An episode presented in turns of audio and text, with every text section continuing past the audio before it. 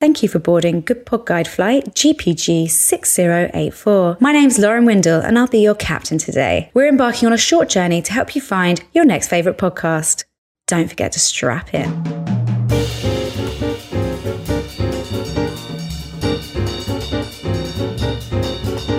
So, a couple of reviews ago, I was a bit mean about Go Fact Yourself. And I thought I would feel kind of guilty and maybe lose a little bit of sleep over it. But actually, the opposite has happened, and I've now found my stride. So I'm here, ready to slate another much loved podcast. I'm actually not going to slate it, but I just didn't think it was my favorite. Today is a turn of beach too sandy, water too wet.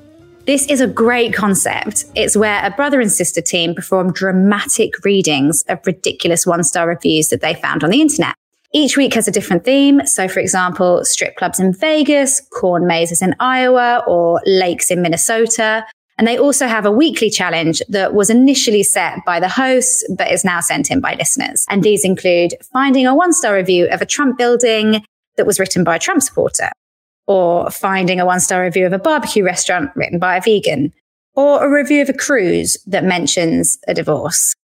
There are definitely moments of pure brilliance. Like, for example, I listened to one where a New Mexico psychic got a very negative review from a woman called Rosemary, who, after some inspection and digging, happened to be her rival psychic. And Rosemary had also gone online to give herself an amazingly glowing review.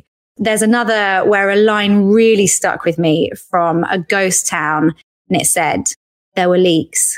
The leaks were leaking. And that just felt really meta and philosophical to me.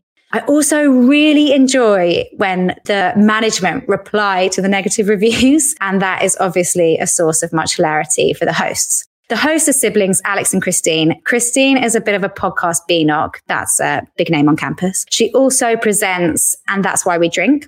While Alex's Twitter bio reassures us that he is the bad boy of podcasting. There are more than 100 episodes, and we've got another severe case of CSPP, classic successful podcast pattern, where their episodes start off very short and just get longer and longer. These might even be the worst offenders yet. Their first episode's around 15 minutes, and more recently, they're an hour. The concept just does not need that much time, and I do think it starts to drag. As with a lot of things, the premise here is excellent, but I think the execution leaves a little to be desired. There are moments of clarity, but it does start to get boring. I'm not saying don't listen to it, but don't treat it as a project to start from beginning to end. Dip in and out, pick a few, have a laugh, and move on.